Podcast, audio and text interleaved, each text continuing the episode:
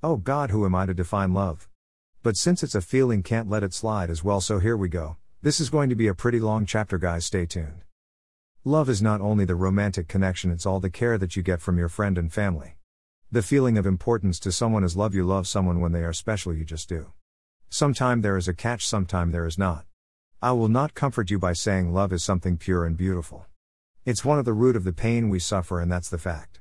I'm totally down if you want to argue, though, smiley face. I can explain why it is root to pain, so listen. First thing, it's that when we give love, we expect back. Oh, honey, try to tell me you don't expect it back, but who are you lying to? No one in the world loves someone without expecting something. I'm not saying that to continue loving, they have to fulfill our expectation. There are days when those expectations are not fulfilled, yet you love that person the same, but dot, you dare to lie to yourself by saying you don't expect anything.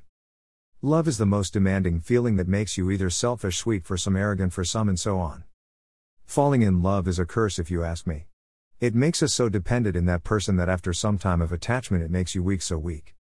Their lack of presence makes you vulnerable, full of anxiety, and clueless.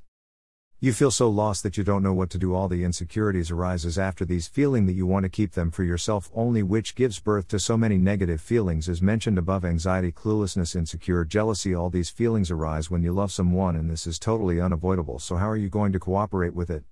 I know how to do that but I won't tell you. Smiley face. You ask me why obviously because it's the thing you find yourself you learn from others mistake but to be that you should be capable of searching the answer yourself. Okay, don't curse me for only mentioning the bad parts. I recently had the breakup, so I can't help it. Smiley face.